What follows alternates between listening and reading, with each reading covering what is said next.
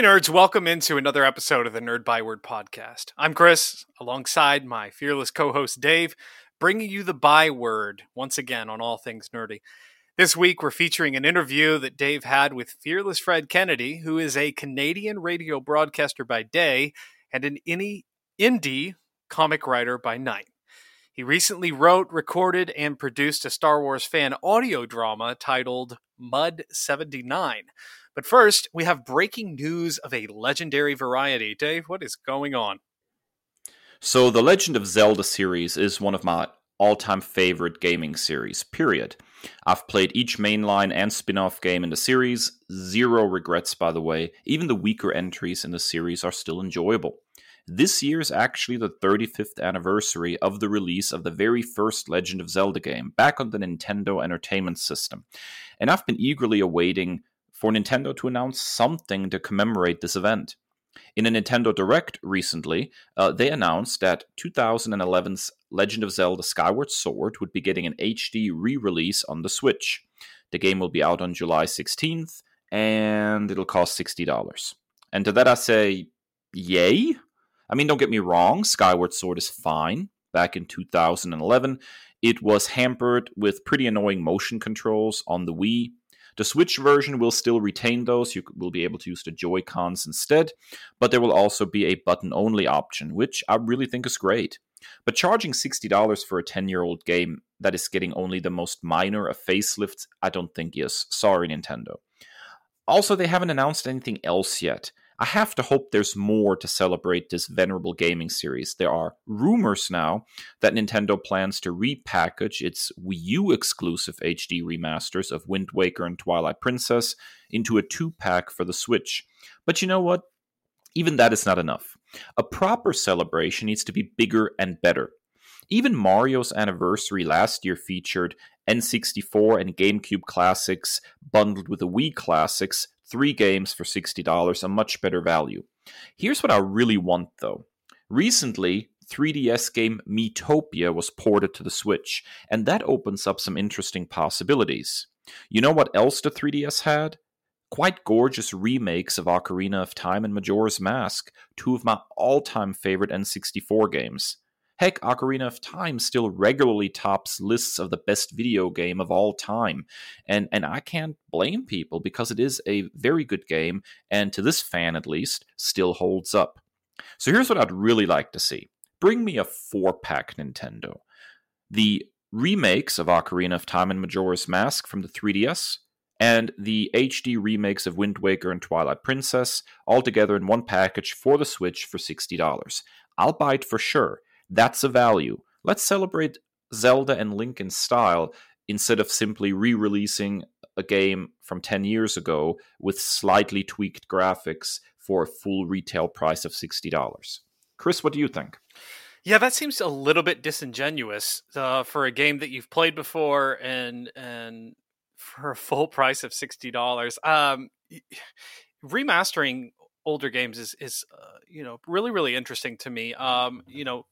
Fans know that I'm a huge consumer of Assassin's Creed content. And so when I bought the deluxe edition of Assassin's Creed Odyssey for like $10 extra, you got the Assassin's Creed 3 remastered, which was about 8 to 10 years old at the time. So I think that, and it may have been like 30 or 40 on its own, but packaging that, it was a much better value. It just seems like they are taking the exclusivity of, being the only place that has, only system that has Zelda content and really mining that, that factor and really taking advantage of that. It really is interesting to see all these remasters of old games, and I've got my fingers crossed that hopefully the X-Men Legends, X-Men Legends 2, and the Marvel Ultimate Alliance games get remastered, because those are some of my favorites of all time. See, I agree with that. I really like the whole remastering process. If it is a significant, significant enough remaster. I mean, you know, when you're moving a game from 10 years ago up into HD, I mean, it certainly improves the visuals a little bit, but unless you're really going through and overhauling something in the game, then I don't see why it needs a full retail price yet again, especially when it's so recent. There are, you know, remakes, however, that would deserve, you know, a bigger price point. But even if you look at like remakes of recent years, I know they did the Spyro trilogy remake. There was 3 games right there for a full retail price, and those were not, you know, just minor HD upscaling. I mean, these were from the ground up, rebuilding these games from scratch, and they looked amazing and played great. And even there, you were basically paying $20 per game. So yeah, Nintendo, that's just not cool, guys. I love Zelda, though, and I would really like some good content, so I'm hoping that there's more coming than just Skyward Sword. Now, Kris, you're taking us back into the streaming wars. What have you got for us? So another production company is anteing up their arsenal in the ongoing streaming wars. CBS Viacom is transitioning the streaming service CBS All Access into Paramount+ on March the 4th, coming up pretty soon here, which will include a massive amount of additional content. Yesterday, February the 24th, they revealed a whole lot of content. Programming is going to be coming from all branches of the CBS Viacom tree, including CBS, Nickelodeon, BET, MTV, and of course, Paramount Pictures. In addition to original programming like Star Trek Discovery, Lower Decks, and Picard, a slew of new titles were revealed yesterday. These include a new Frasier revival with Kelsey Grammer returning, a series centered around Paramount film classics like The Italian Job, Fatal Attraction, and Flashdance, as well as several children's programs from Nickelodeon, like a live Dora the Explorer series. One nerd-worthy reveal is that Nick has created Avatar Studios, which will create a series of interconnected series and films set in the same universe as Avatar: The Last Airbender and The Legend of Korra. Paramount is also shaking up their theatrical release schedule, perhaps taking a cue and or a lesson from Warner Brothers. While they will not be going as far as Warner did with same-day releases, they are shortening the theatrical window on most films, with the titles moving to the streaming service 30 to 45 days after their theatrical release.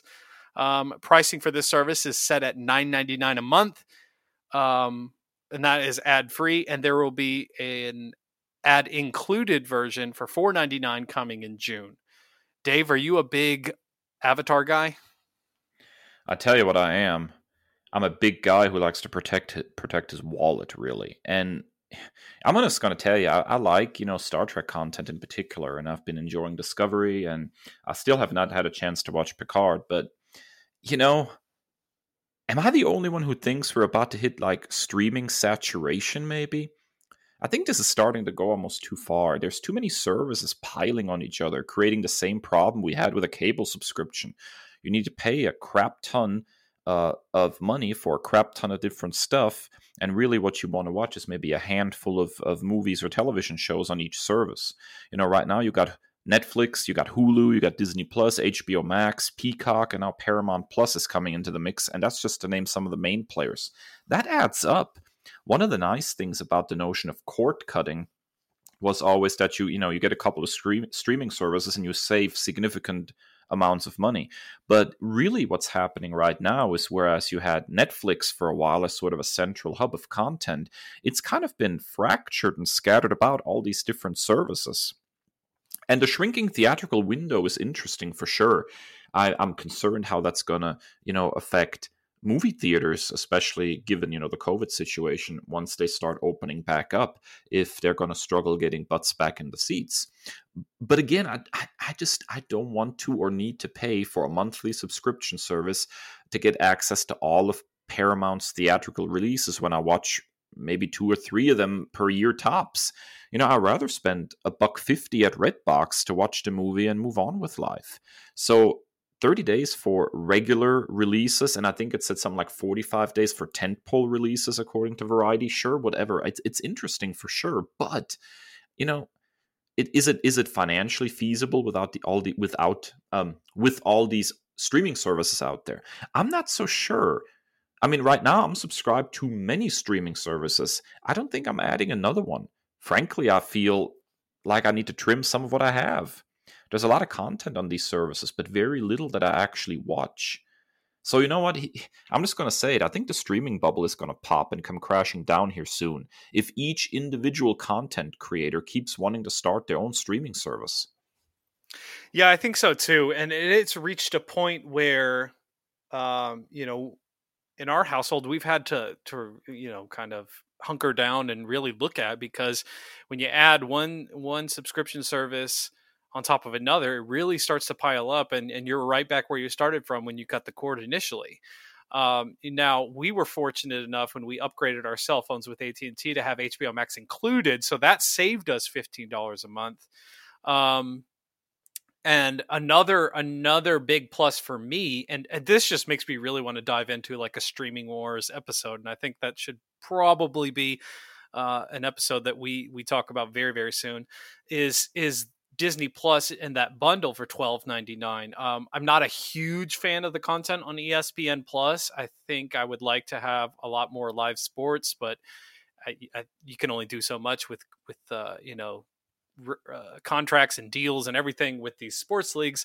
But just the fact that you have Hulu and Disney Plus, you know, for $12.99 a month, and then if you can find anything on ESPN Plus, you know, that's pretty good. You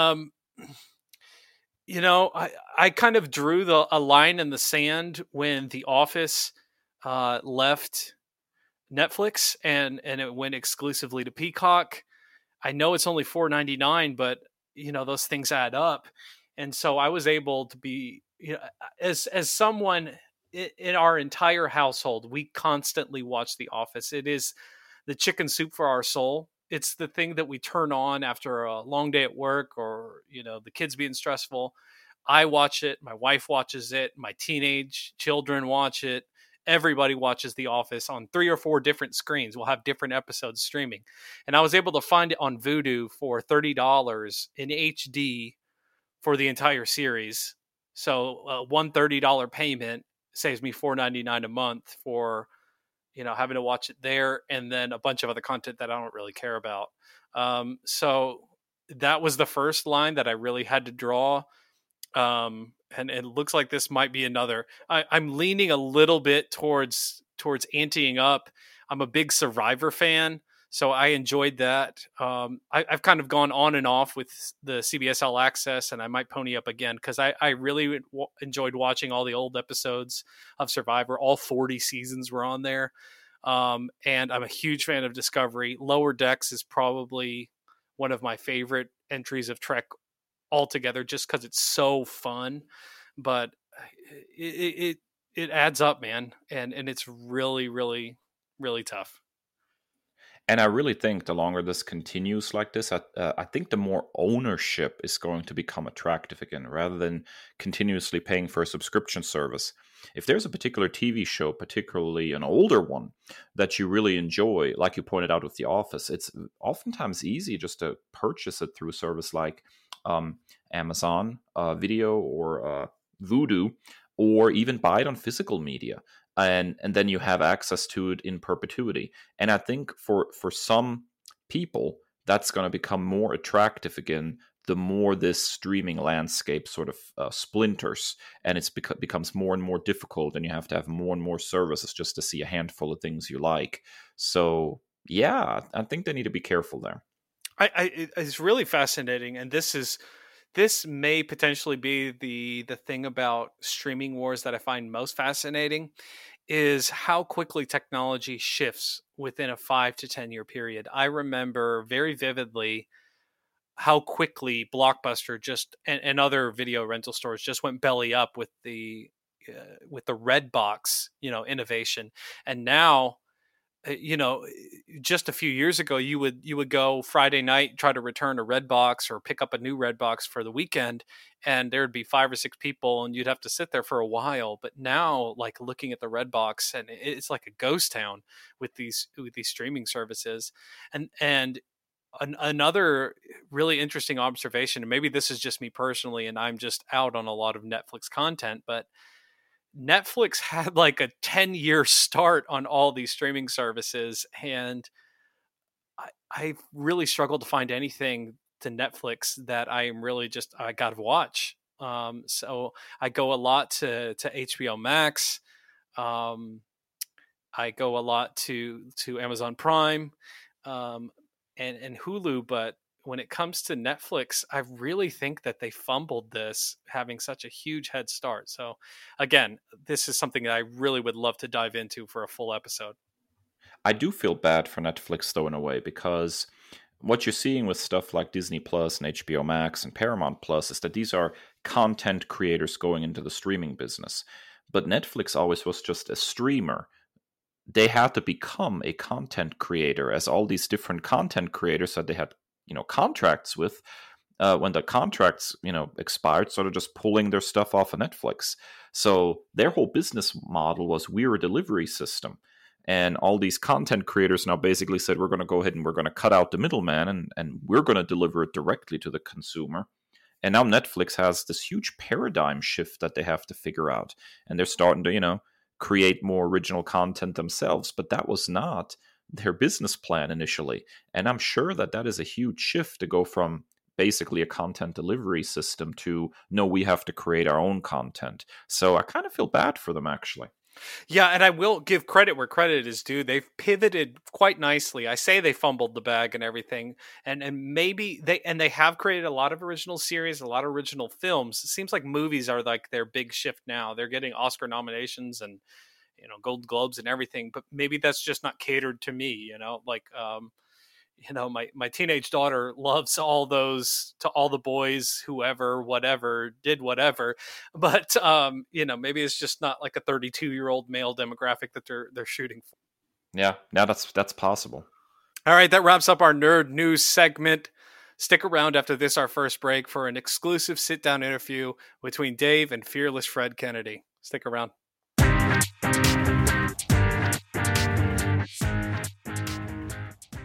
All right, nerds, we're back.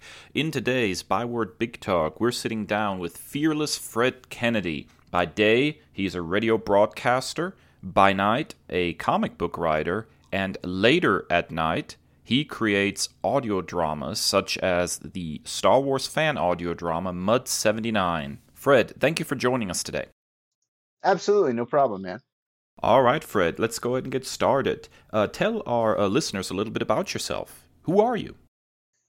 My name's Fred Kennedy. On the radio, I go by Fearless Fred. I've been in broadcasting for 22 years now.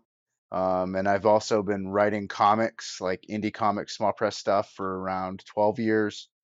And for the past 3 years, I've been doing a podcast. But then when the pandemic happened, I found myself kind of lacking subjects I really wanted to talk about a lot. And I just started working on this audio drama that's been kicking around in the back of my head for like a few years now, called Mud 79. Now, you've written several comic book stories, including contributing to anthologies like Two Patriot Presents and working on your own sci-fi quarterly, The Fourth Planet. What was that like? Yeah, The Fourth Planet was like, that was one of my favorite things that I ever worked on. Like, when I started in comics, I did this one indie book called Teuton, which is all about the Northern Crusades in Lithuania, and involved a lot of Lithuanian mythology. And I worked on that with Adam Gorham, who's done a lot of work with Marvel. He's working on the Hulk right now with Marvel, and he's done a bunch of books with Image and stuff like that too. And that's when we started out, and that was the book that we cut our teeth on. And then I was looking for something to do after that was wrapped up, because Adam had already had opportunities to go work with Image, because he's a monster talent. Like, Adam Gorham's amazing. And so then I was looking for something else to work on, and I had this idea kicking around in my head about it sort of started as like a spin-off of Battlestar Galactica, actually. And it was at the end of that series, like they had come to Earth and yada, yada, yada. We don't need to get into the finale of Battlestar Galactica. But I wanted to have a story where my own idea of what would have happened. And so that was the starting point. And of course, along the way, it changed. So the premise of The Fourth Planet was humanity had been totally conquered. It was a slave race. And this ship full of human slaves commandeered their vessel and escaped. And they crash on this alien world with three warring species on there, three intelligent species that are all at war. And the most advanced of those species has just developed the use of gunpowder. And so these humans, though incredibly technologically advanced, are woefully outnumbered. And they're put in this position where they're almost forced to become what they're running away from just to survive. And I really like that philosophical question about, like, how far do you compromise your own morality, you know, if it means security? Like, do you become what you hate if it means survival? And there was a few really cool sources that I used and drew on for that story.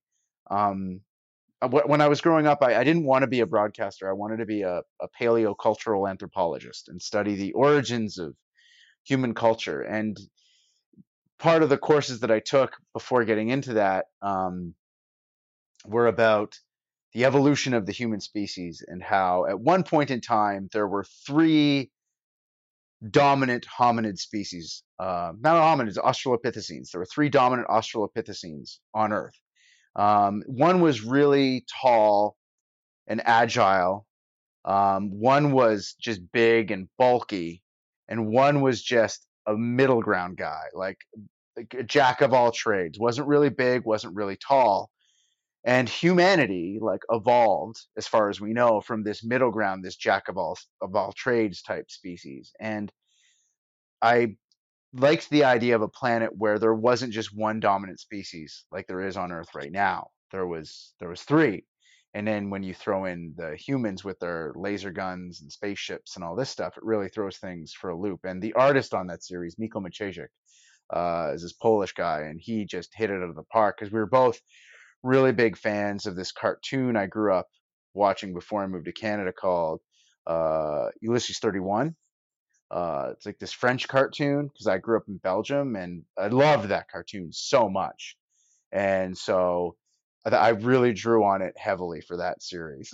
and Mikko was a big fan of it too. And I think that series is golden. And unfortunately, there were some issues with the publisher that made us have to stop working on that book. But I've always really had a soft spot for The Fourth Planet. It's something that I would love to revisit one day if I ever get an opportunity to, but rights and comics, yeah, it's always a gong show. Yeah, I actually had sort of a middlingly successful attempt back in the mid to late 2000s trying to break into the comic book industry. It didn't end up in a whole lot of success for me. It was a great experience in the long run, but I know what you mean.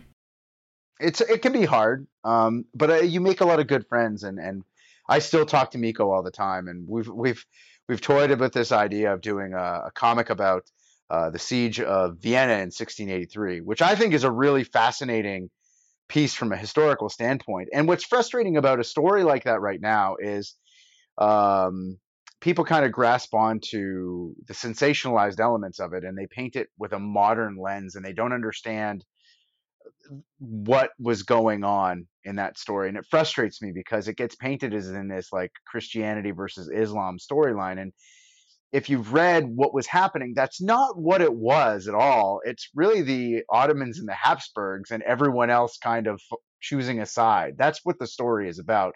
And it goes back to a beef over who gets to call themselves the Roman Empire more than anything else. And we wanted to tell like a full wide scale story about it, but we haven't. That's really a lot of work, so we haven't really gotten down to working on that yet. But that's our one day when we have time. That's what we'll do story, you know? Yeah, totally.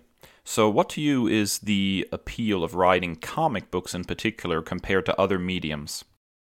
When I moved to Canada, I didn't have a lot of friends.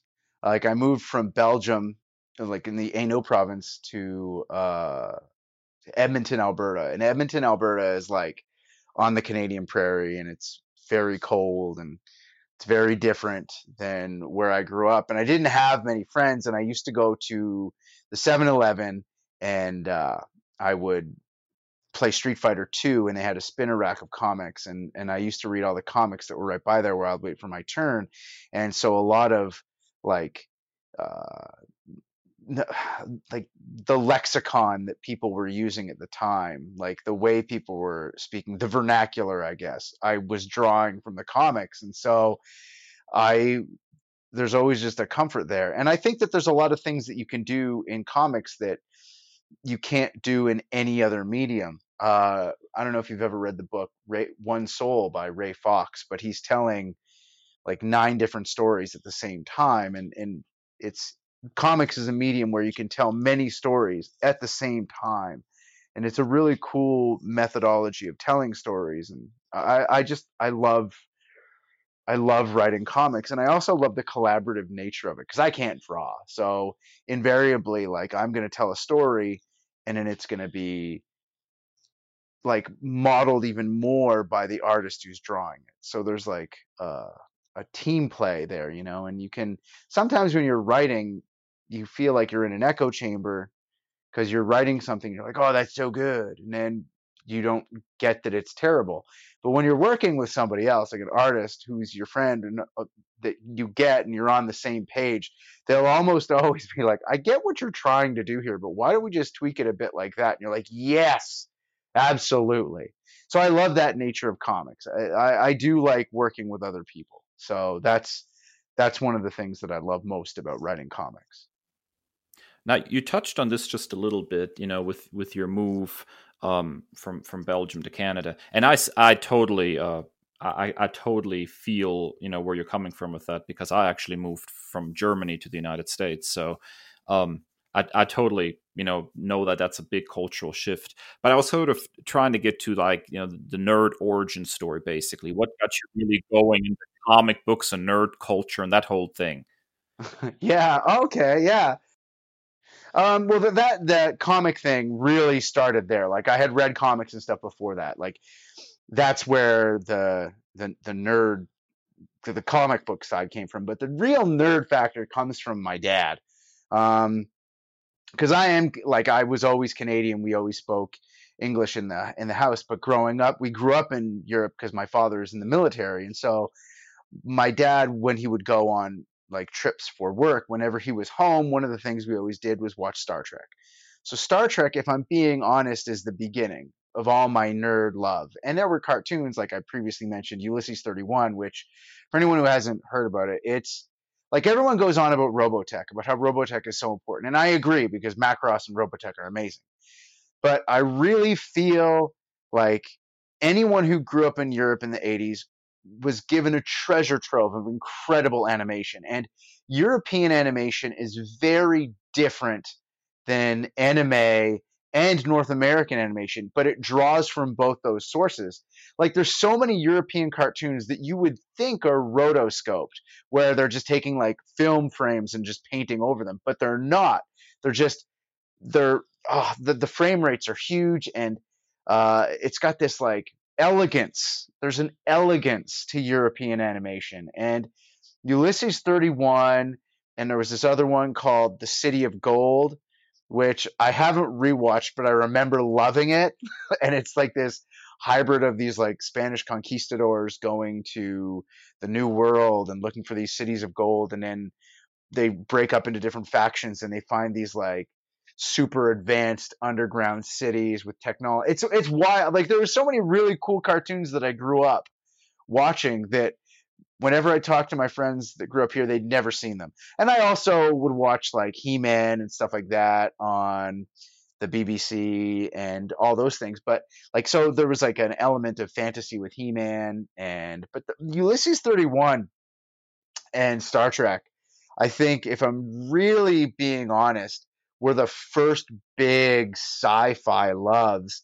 And then, of course, when Star Wars was released on VHS, I remember watching Return of the Jedi for the first time with one of my cousins who is like 6 years older than me, and just being blown away. And I remember he was like that cousin that like would make you watch something that you didn't want, because I didn't want to watch it. And I watched Return of the Jedi before I watched any of the other ones.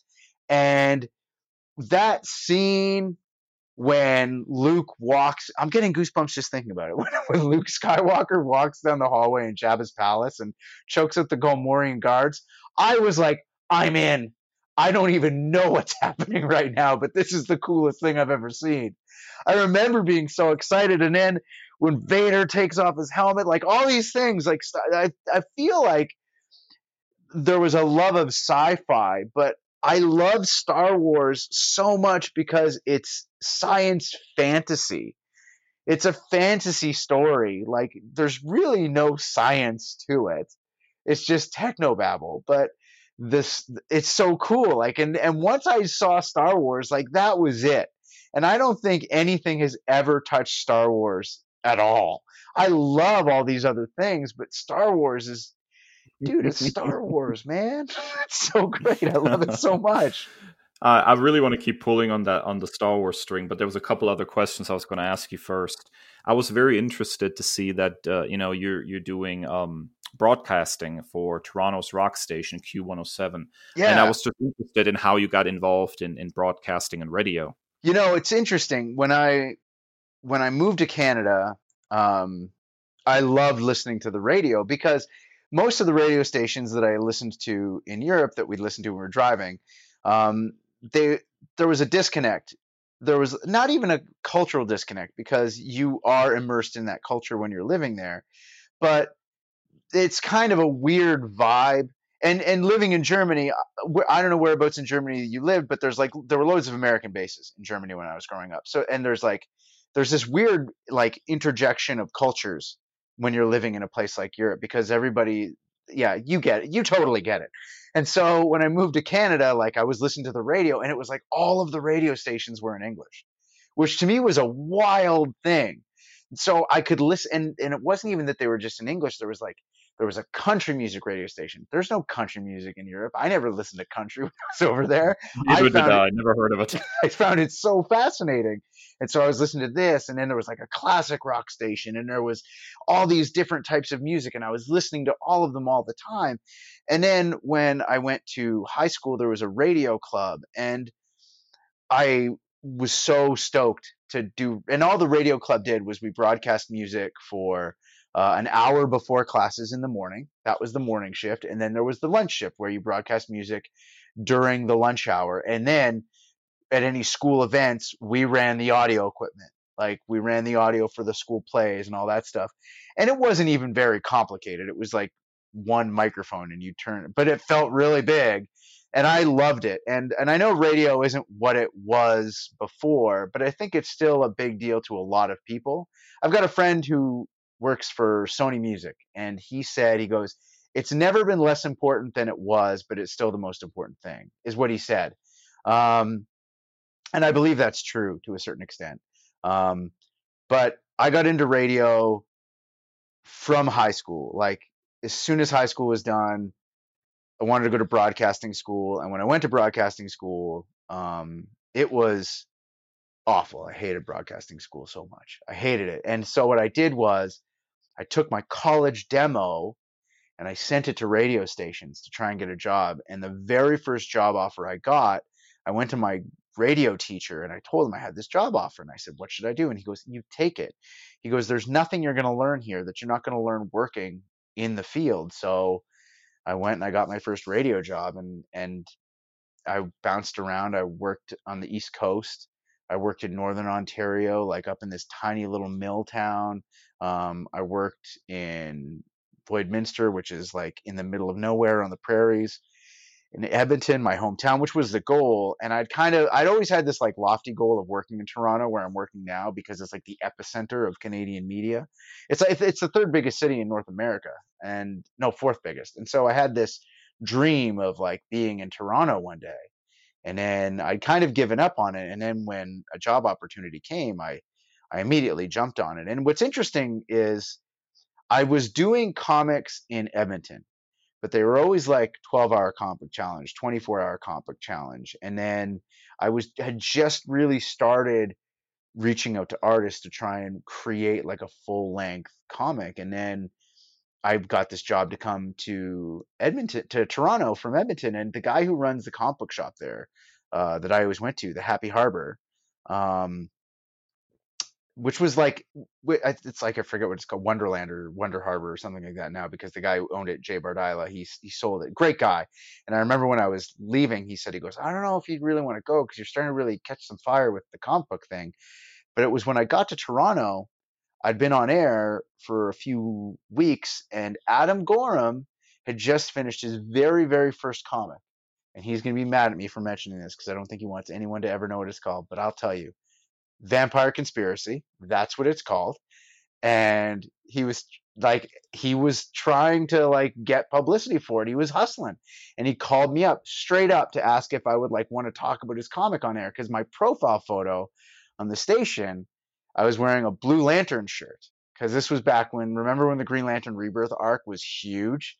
That's when I started at The Edge in Toronto, and he called me up, and I was like, I will talk about it, but how about me and you work on a comic? And that's what kind of started everything.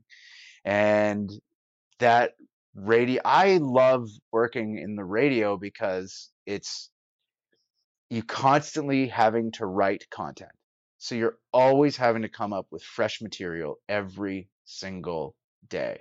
And it's very creatively taxing, but it's the most fun I could possibly have. Like I shamelessly love it so much, despite all of the flaws in the industry, despite all the jokes that people make about radio. People like, hey, radio.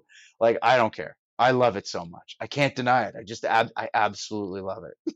I really do. It's like somebody who likes chicken fingers and French fries. People can make fun of them. They're still going to love chicken fingers and French fries. That's me. All right. Yeah. I do have to ask where the Fearless moniker and Fearless Fred comes from. Okay. So, when I got my first gig in Winnipeg, Winnipeg is like a smaller city on the prairies. But for me, I'd never worked in a market that big. I'd been in radio for like 4 years at that point. I've been fired from every job that I'd had. And the thing with small market radio is they don't want you to go in and be over the top. They want you to just come in and read the local community events and be straight ahead. That's what they want, generally speaking. And those are the places where I'd been working. And I didn't have a very good demo tape. And I needed to be at that station. At Power 97 was the name of the station in Winnipeg. And I wanted to be there because it was a smaller market, but so many huge names had been through the doors at that station. And it was really serendipitous because my dad, who was still in the military at that time, was living in Winnipeg. And so I was living with my mom and my dad, which was kind of humiliating because, you know, I set it on my own, I'm going to make it. But then like 4 years later, I've been fired from all these places. Now I'm living with my parents again.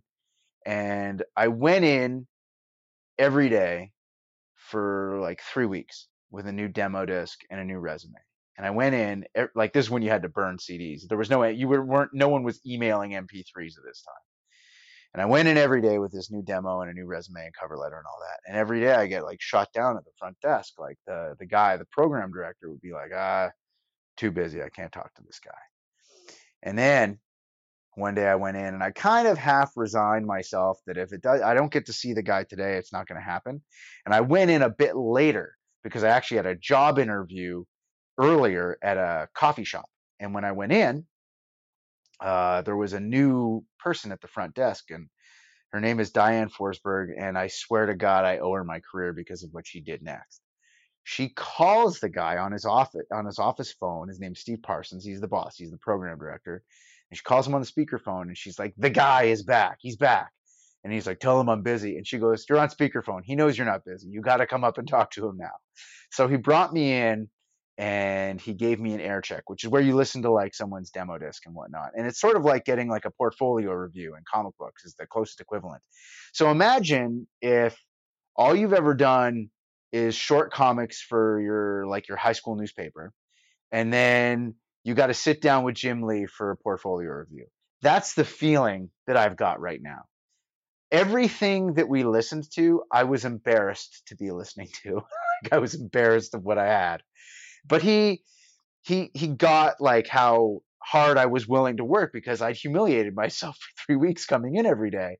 And he gave me a job on the overnights. And I wasn't even on air. I was just pushing the buttons on the overnights, playing pre-recorded breaks from somebody else and who did like middays on the station. And the thing with that overnight gig was the morning show would come in the mornings. And in radio, the morning shift is like the top of the mountain. Like that's the biggest show on the station. And so when the morning show would come in, I'd get to meet these guys. And one of the guys that was the morning guy actually worked with one of my bosses that had fired me on the East Coast. And he really took a liking to me. And his name was BJ Burke. And he called the guy and like asked him why I got fired. And I didn't get fired because of a lack of creativity or talent. I got fired because I had a bad attitude. And I did. I had a terrible attitude. And I deserved to get fired. And if I ever met that guy, Bob McEachern is his name, the first thing I would do is apologize for being a terrible young broadcaster. And BJ and his co-host Hal really liked me because of how desperate I was to do anything they wanted. So they started putting me on air as their stunt boy, and I would do anything that they got me to do. Didn't matter what it cost. Like I would do anything, no matter how humiliating. And so it became a bit to see how far they could push me. And that's where the name Fearless Fred came from, was because I was willing to do anything they got me to do. And they used to do this bit called, it was like the Crossinator. And so they would ask me questions, and the listeners the higher the prize, there was like an electric dog collar on my neck. The bigger the prize, the higher the setting on the dog collar. And they would ask the listener a trivia question. And if they got it wrong, I got electrocuted. So like, these are the types of things that I did. And I know that sounds like people are like, oh my God, that's terrible. But it was some of the funnest times I ever had in the game. These are things I would never do to anybody, but this is what I was willing to do to succeed. So that's where Fearless Fred came from. Now you know. That's one heck of a story. Like there's so many of these like cliche radio things that when I hear myself say them, they sound terrible and boorish and awful. But the thing is that I was getting paid like from my salary at the station, but also the amount of lessons that I was learning about how to carry yourself as a broadcasting professional, how to treat clients, how to treat people, because they were always so good to everybody that they met. But when we were in the studio, it was very like competitive and gong showy, but it was some of the best times ever. Like I got the name from there. So now, you know. So you also made the leap to podcasting, and I found that extremely interesting as somebody coming, from a traditional broadcasting radio background to, make the leap to online and podcasting. How come, and do you have a preference between the two? They're so different. So the very first podcast I ever did was something called The Fredcast, and it was just really a long format interview show. And then I think the term that people tend to use now is like a chumcast. And I did this like almost a decade ago. And you can find it online. It's just called The Fredcast. There's actually a show called The Fredcast, which is about bicycling, but mine was not that. And that was when I was doing TV at the time. I had a show called Fred at Night on Teletoon, which is Canada's answer to the Cartoon Network. And so I was doing The Fredcast then. And what it was, I started doing it to hone my interviewing skills. And also because the dream was always to do long format interviews. Like that's always what I wanted to do. And so it was an opportunity for me to do these long format interviews where I could just sit down and talk to people and ask them questions about everything. And it was so fun. It was so fun. And I loved doing it. And then there were some there, I had like an issue with management at the radio station, and a bunch of things happened, and there was a bunch of shifts in management, and I got very huffy puffy, and I got very mad about doing it anymore, and I just stopped. I stopped entirely. And then a few years later, the guy who was actually my director for Fred at Night on Teletoon was working with I forget the Antica. He was working with Antica, and he asked if I wanted to do the same type of podcast show there. And so I started doing Issue Zero through Antica, which was once again more of like a chumcast, long format interview show, and it was fun. And that's where I met my current podcast producer, Dila, and she always told me, she always used to say, she goes, "You're so good on your feet." She's like, "You're so good on your feet. But if you just sat down and scripted your show, you would do a really, really good podcast." And I was hesitant to do that until the company that owns my radio station, Chorus, started doing podcasts with the Curious Network, and they asked if they could buy the rights to Issue Zero and bring it on board there. And I was like, absolutely. And so we started doing more of a scripted show, and it was a lot of work, but it was really fun. And it was also a great way for me to like learn more things. And our very first episode with that was, we did a big breakdown about The Mandalorian, and this was right before The Mandalorian debuted. And it was all about how Mandalorians came to be, and the very first appearance of Boba Fett, which was actually at a Thanksgiving Day parade, and how he was involved in the rollout of the toys for The Empire Strikes Back, appearing in malls and stuff. And there were some really interesting facts that I'd learned. And then I would like pose questions like how I don't believe Conan is a barbarian. He always gets painted as a barbarian, but I don't believe that that's an accurate term for who he is as a character. I think he's a very, very smart, clever guy. And I got into these really deep philosophical questions about like these pop culture characters, and I love doing it. And to say which I prefer to do is it's a difficult choice because they're so completely different. You know, I think that a scripted podcast is so dramatically different from radio, where it's so much improvisation and reacting on the fly and loosely scripting. And a good radio show, sometimes you can have the whole thing mapped out and prepped up and clocked, as they say is the term. And then you get into the studio and one thing happens and all the prep that you did goes out the window because you've got something better and you just came up with it as you went, and you just go from there. Whereas a podcast is you write it, you do it, and then you put it together. So I love them both for very different reasons.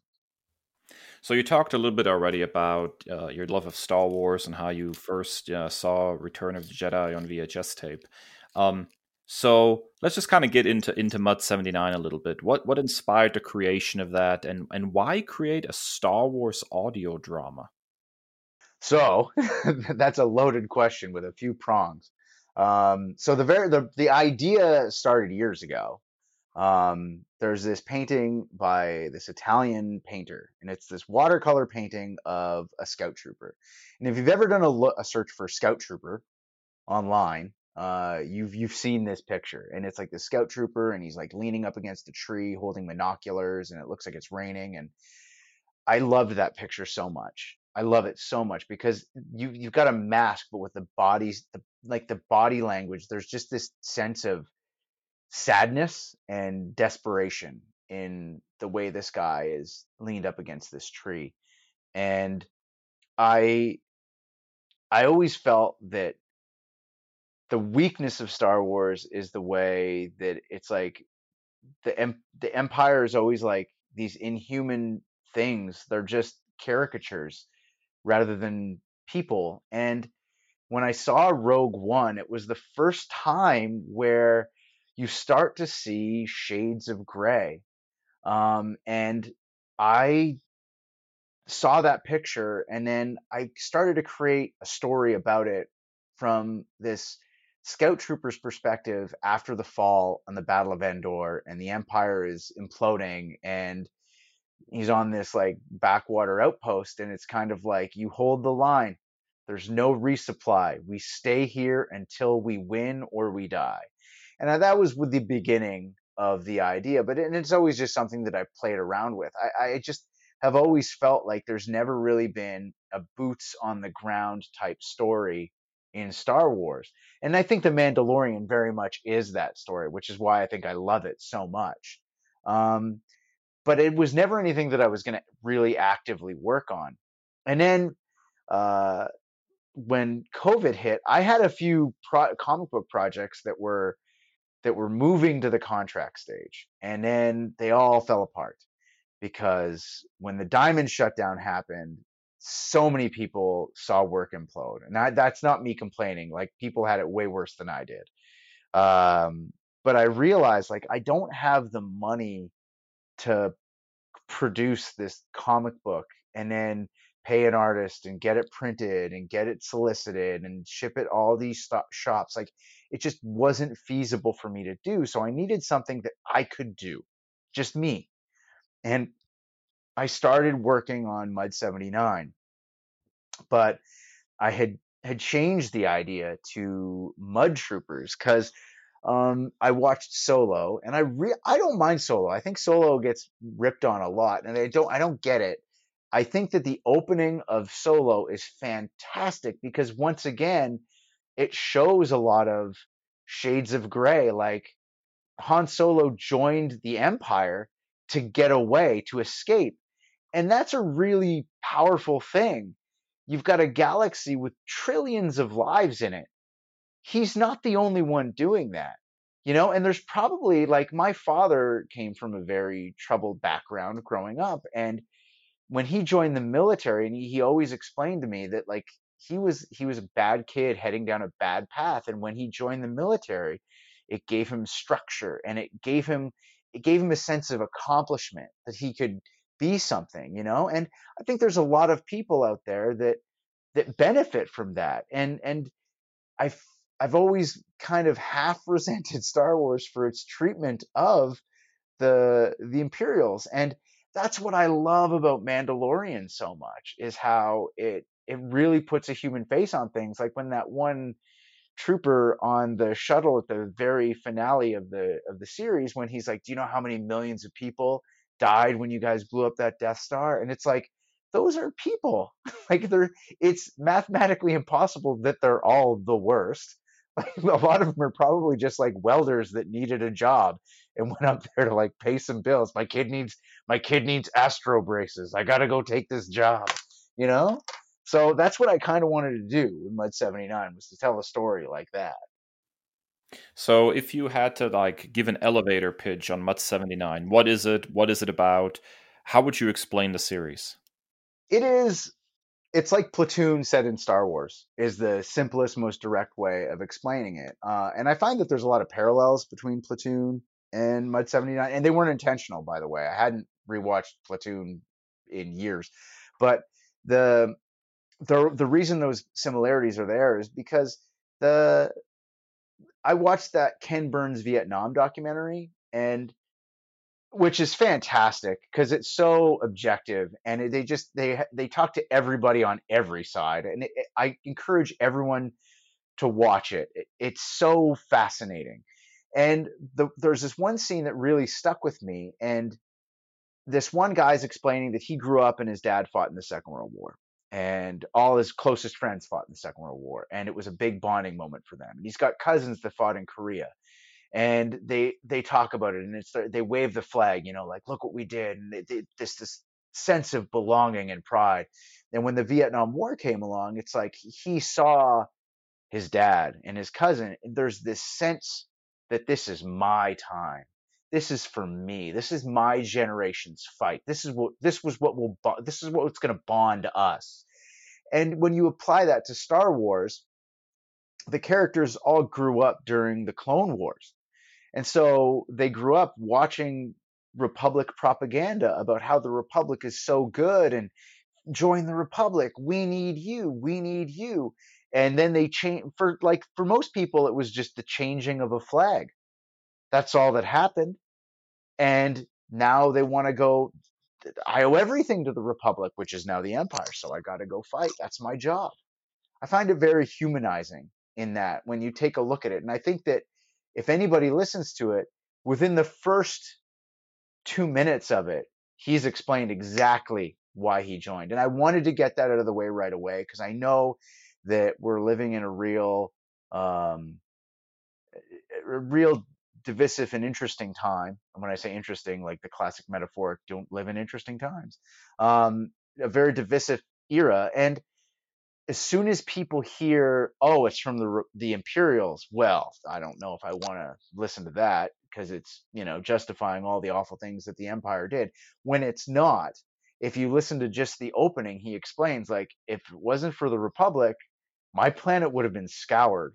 So I owe everything I have to them. Why wouldn't I join? You know? And I really like telling a story like that.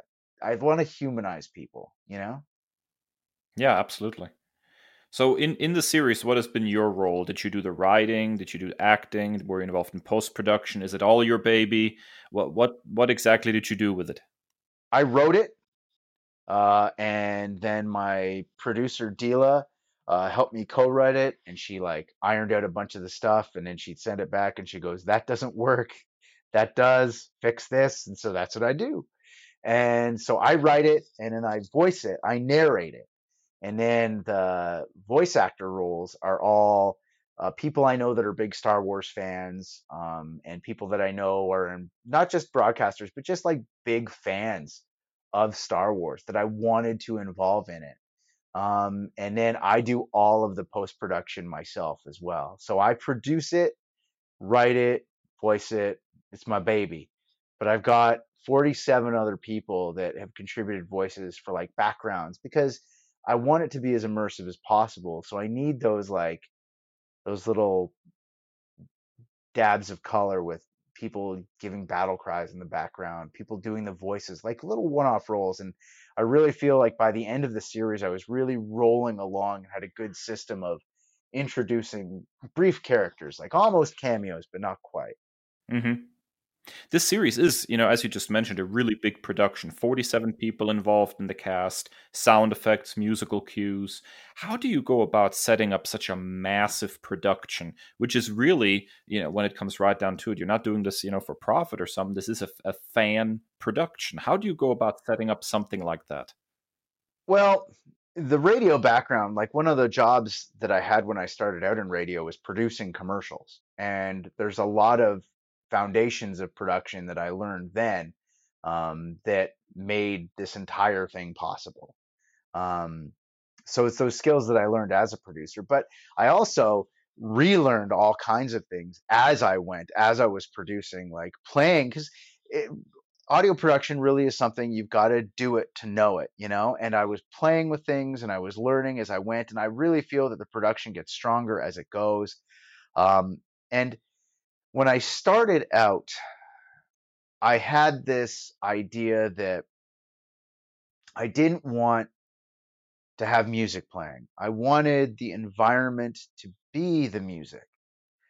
But that doesn't necessarily work from an audio standpoint, because audio is so different than any other medium, because you hear everything even though you don't know you hear it. Like if anybody sits down in a room, start listening rather than just being there. At any given time, you're listening to like 100 things, but your brain processes it without you even realizing it.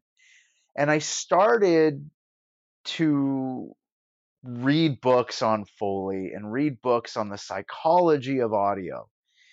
And so the first pass of the very first episode, there was no music. There was no music at all. And then I realized that by adding music in certain places, I could change the feel of everything without anybody even realizing. And then I realized that adding music in all the time, I can change the tempo, I can change the pace. And then adding the sound effects in to coincide with the music. So you've got a big explosion, as you've got a big explosion that's going down, which isn't even just one sound effect. A good explosion is the impact, the blast, the air escaping, the rubble falling, the human reaction, the sounds of the environment, the echo coming off of all that. you underneath that, you can layer in a music change so that people don't even realize they're hearing it. So it started out in my head very small, but as I went, it got very big because it's a fan production. And the thing with, there was just that big argument, which a bunch of yahoos arguing about fan fiction, saying it's not real writing on the internet on the weekend. I mean, there's such a preconceived notion about a fan-made project that I knew it needed to be good. Like, I knew it needed to be a pro-level sounding event from the get. This needed to be something that could have a studio behind it. Otherwise, no one would care and no one would take it seriously. And I find with audio in particular, people are very judgmental. Unless it's a movie or a video, they're so judgmental. Like, if I put a fan film about Star Wars online, and I don't want this to sound like I'm being a jerk, because it's not my intention. What I'm getting at is that people are much more forgiving when they can see it. If I had really good, like, costuming and visual effects, I could have mediocre fight choreography and pretty much meh sound. But if I put it online, I'll get 100,000 people watch it. They won't all necessarily like it, but they'll all watch it. And they might not even comment, or they might comment, and then they'll add feedback and all that. And you're going to have people that are going to love it. But when it comes to written words and audio, there's no mercy. Like, people will just roll their eyes at it. I'm not going to give this my time. It's a fan-made thing. So I knew that in order for it to be what I wanted it to be, it needed to be as good as I could possibly make it. So it's been just the amount of time that went into it is huge. And it's like a product of love. And I think that it's very unique in terms of the things that are out there right now. Now, I have a funny feeling I already know the answer to this question, but I would be remiss if I didn't ask it. I noticed the language is decidedly more, let's call it spicy, than traditional Star Wars content. I love that you put that when you wrote that down, when you said spicy. I got a chuckle out of that. I like that. That's perfect. That's the perfect way of putting it. So what inspired you to go more, what's basically like an R-rated direction with the language, which is pretty different from mainstream Star Wars stuff? Absolutely. The first piece of hate mail I got was, there's no swearing in Star Wars.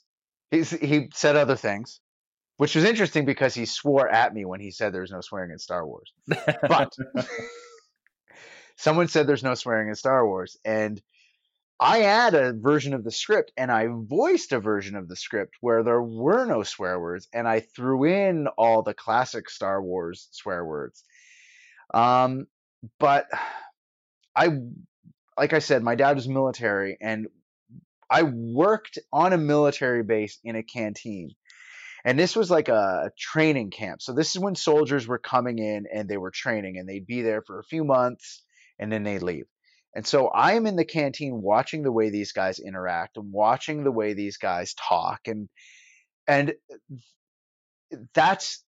They swear, they really do. And but it sounds weird to say when they swear, it doesn't feel vulgar, if that makes any sense. It's not a vulgar thing. They just do. And it becomes just the way they speak and the way they interact. And like, they're so mean to each other. Like, but it's not mean. That's like how they're bonding. They are constantly dumping on each other, but joking around. And that's how they get along. And it's because, like, military training is designed to put you in a position where you feel overwhelmed all the time. And that sense of being overwhelmed, makes you bond with the other people around you that are going through the same thing, that are also overwhelmed. And that's how they bond. And I felt that with the Nerf herders and things like that, it just didn't. It sounded like fake swear words, if that makes any sense. It felt like their mouths were full when they said it. And so I just threw it in, and I gave my producer, Dila, both versions. And she said 100% that the swear version sounded more natural. And so I left it in, and I think it sounds stronger that way. And if people get turned off by it, they get turned off. Like, I don't like the idea that everything needs to be for everybody. Like, when everybody dumped all over the Last Jedi, I was like, why? It's Star Wars. You don't have to like it. It's just, it's fine. Let other people like what they like. So I left the swearing in, and if someone likes it, that's cool. And if that's what makes it so they don't like it, then that's okay too, I guess. It's not, I don't need everybody to like it. You know what I mean? I think it's a really cool human story. And I think there's a lot of very human elements with a lot of development of a character as they learn that signing on the dotted line wasn't what they thought they were signing on the dotted line for. And that's just going to get more and more prevalent as the story goes. Now, you've just released a season one finale. Any thought about season two yet? What can fans look forward to? Are you planning on continuing the story? 100% I am. Chapter 7 is written. I just actually finished it on the weekend. And I sent it off to the producer. So I have, it's a 3-arc story. So the first arc is done. Then there's going to be the second arc. Like, each season is an arc. So, and then the next season, and then the third season, that arc will conclude. But I've already planned out a fourth arc of the story. A continuation that's going to be told from a different perspective.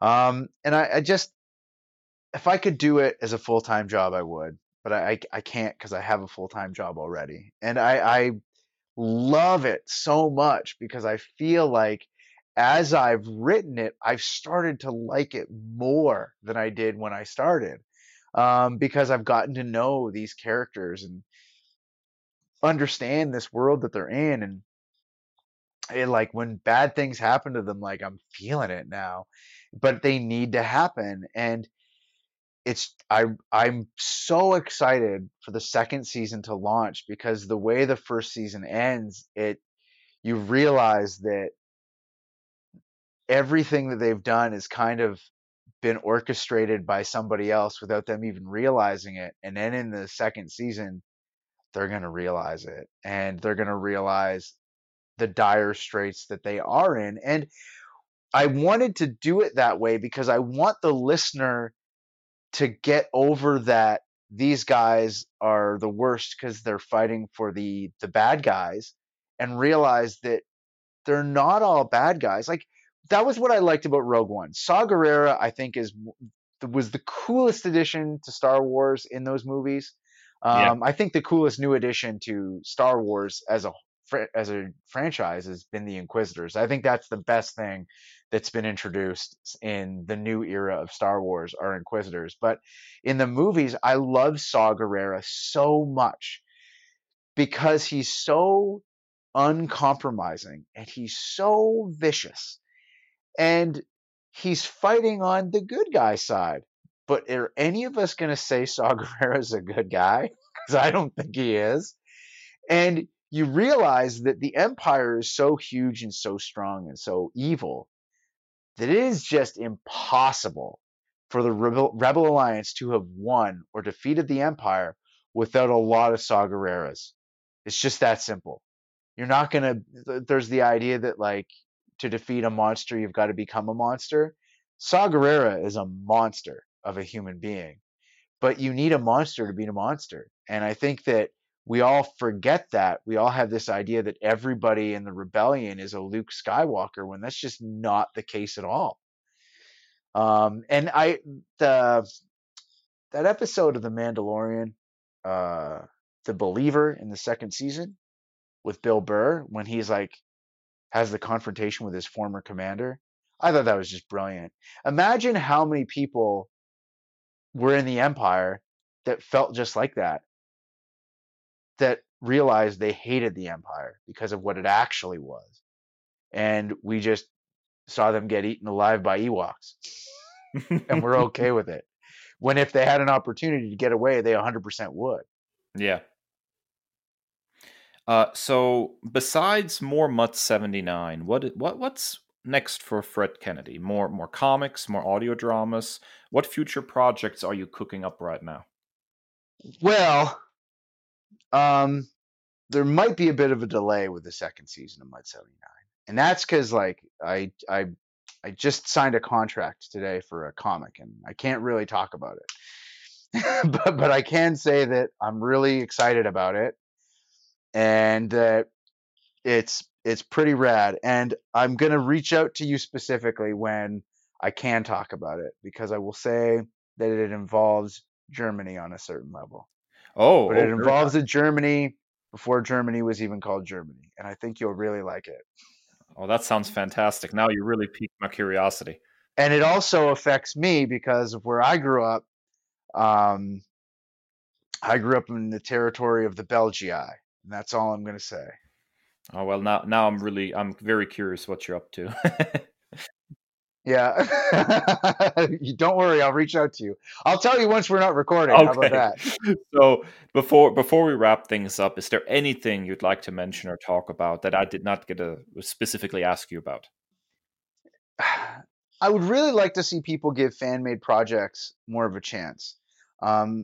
There's so many great fan-made... Star Wars especially, I think, has the most vibrant fan base, the most multicultural, the most diverse fan group out of almost any property. Like Star Trek and Star Wars are very similar in that regard. And I see so many absolutely incredible fan-made projects out there. And I know some people could interpret what I said as kind of like dogging on like fan-made films, but it's the exact opposite of what I'm trying to do. In fact, I just watched this unbelievably well-made fan film called Scorekeeper, which is about Dr. Afra, and kind of takes place in the same time frame as Mud 79 does. And it's so brilliantly done that you'd think it was canon. It, like, you know how Star Wars has those like crates that have that specific crate shape, you know? They have crates in this fan-made movie that are just like that, and it's fantastic. To me, when I watched it, I was like, ooh, the crates. They got the crates. That's so great. So, yeah, like there's so many great fan-made projects, and I think that we as fans need to do a bit of a better job of supporting other fan-made projects. We see so many people shouting for space and shouting to get recognized and having a voice when – we really need to take the time to see those other people that are also shouting for a voice, because there's so many wild things out there. There's a podcast, and I feel like a jerk, but I can't remember its name right now. They do a fake Star Wars intergalactic newscast, and it's like a news, like done like an actual newscast, but it's set in Star Wars, and it's a podcast, and I think it's fantastic. I think it's brilliantly done, and I would encourage everybody to check it out. And if I wasn't recording on my phone right now, I would look it up for you to have it in hand right now. Thank you so much for your time, man. Thank you, man. Well, there you have it, folks. Thanks again to Fred Kennedy. The audio drama is Mud 79. You can find the link, of course, in our show notes. After we come back from this, our final break, it'll be time for Nerd Commendation. Stick around.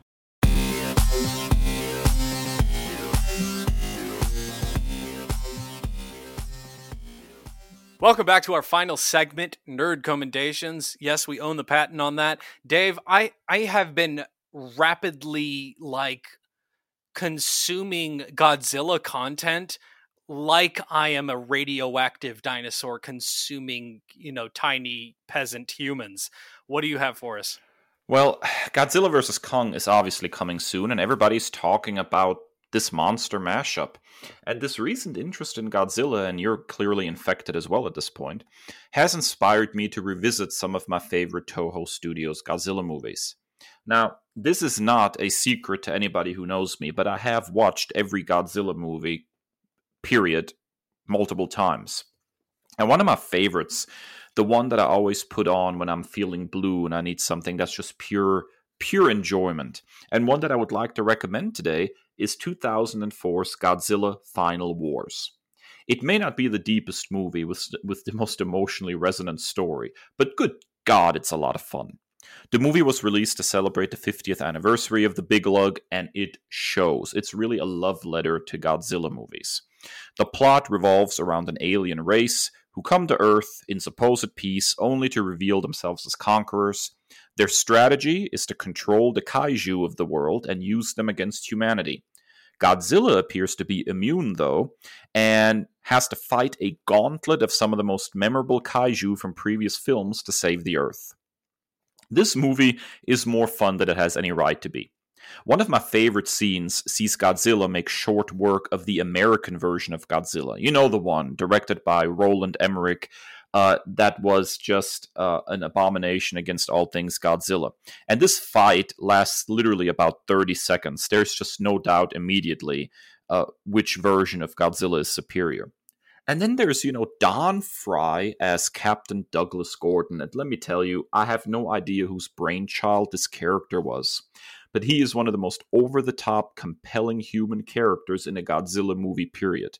You know, usually when you watch a Toho Studios Godzilla movie, you are really tuning in for the kaiju action and a little less about the human characters. But this guy's mesmerizing. I could watch him all day. He consistently gets the best lines and coolest moments in the movie, at least among human characters.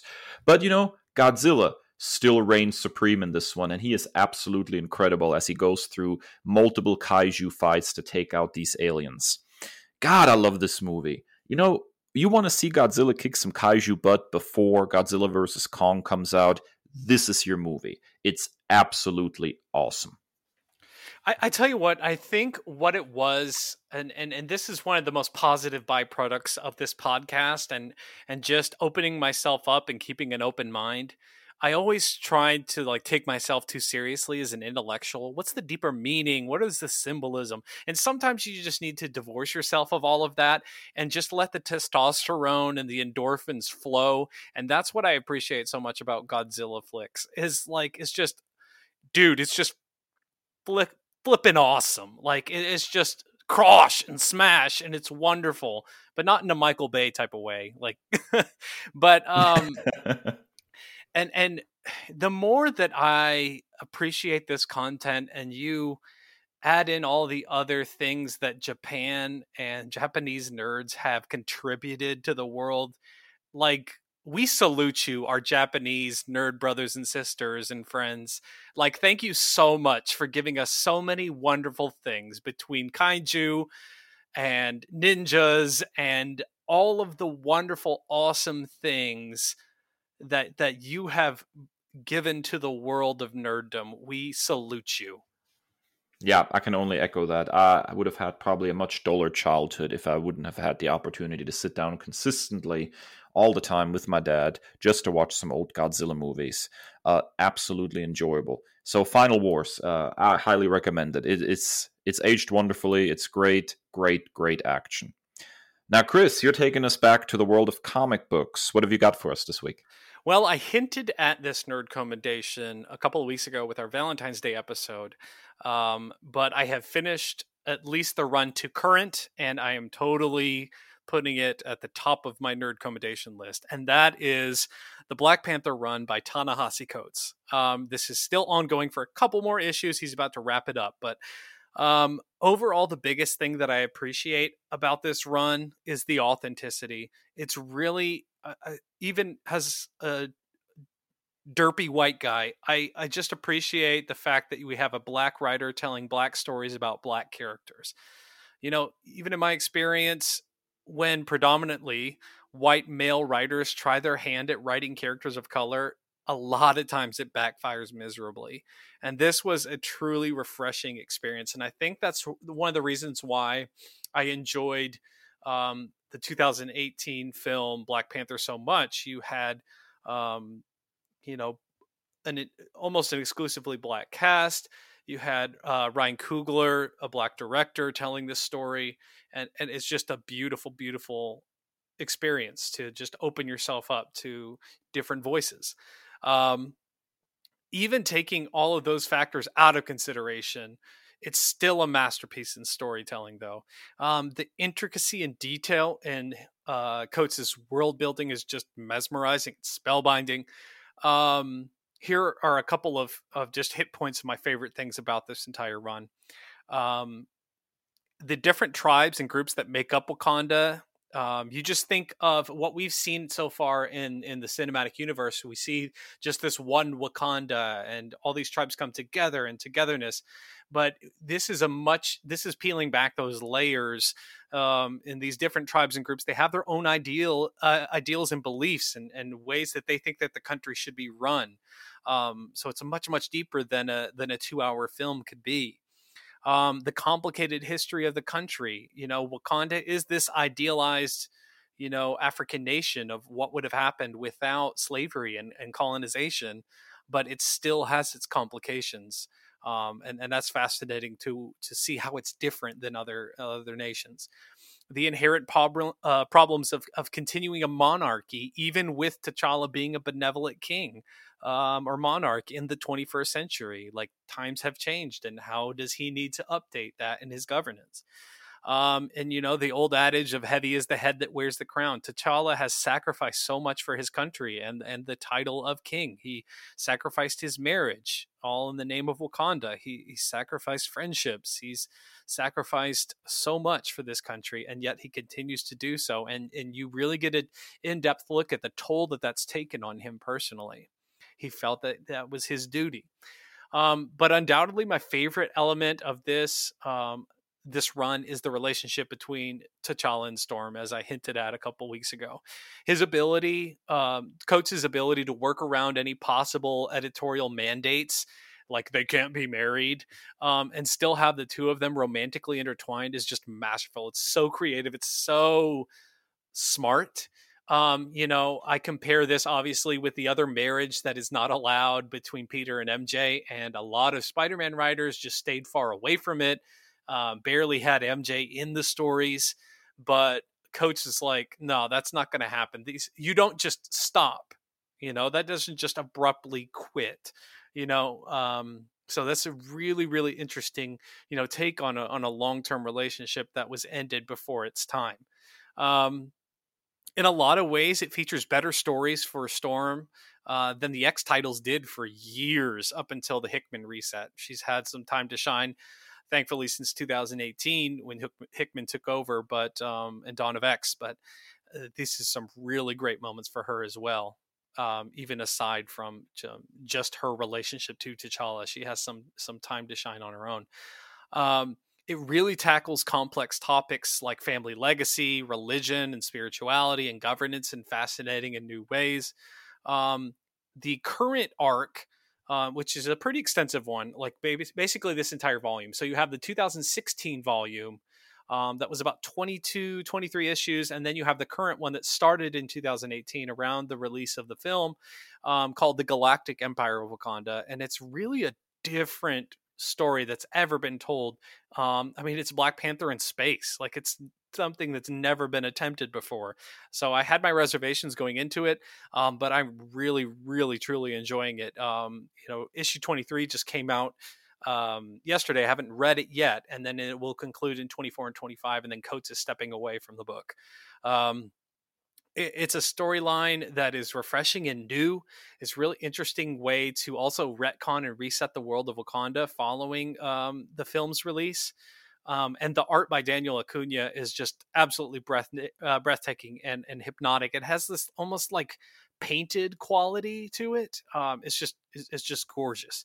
I am sad to see the run ending with April's issue number 25, but I'm also glad that it's not dragging on too long. I feel very, very similar to how I did with Jason Aaron's Thor run. It didn't overstay its welcome, and it's like that show where you get too many episodes. It's like, okay, it just end already.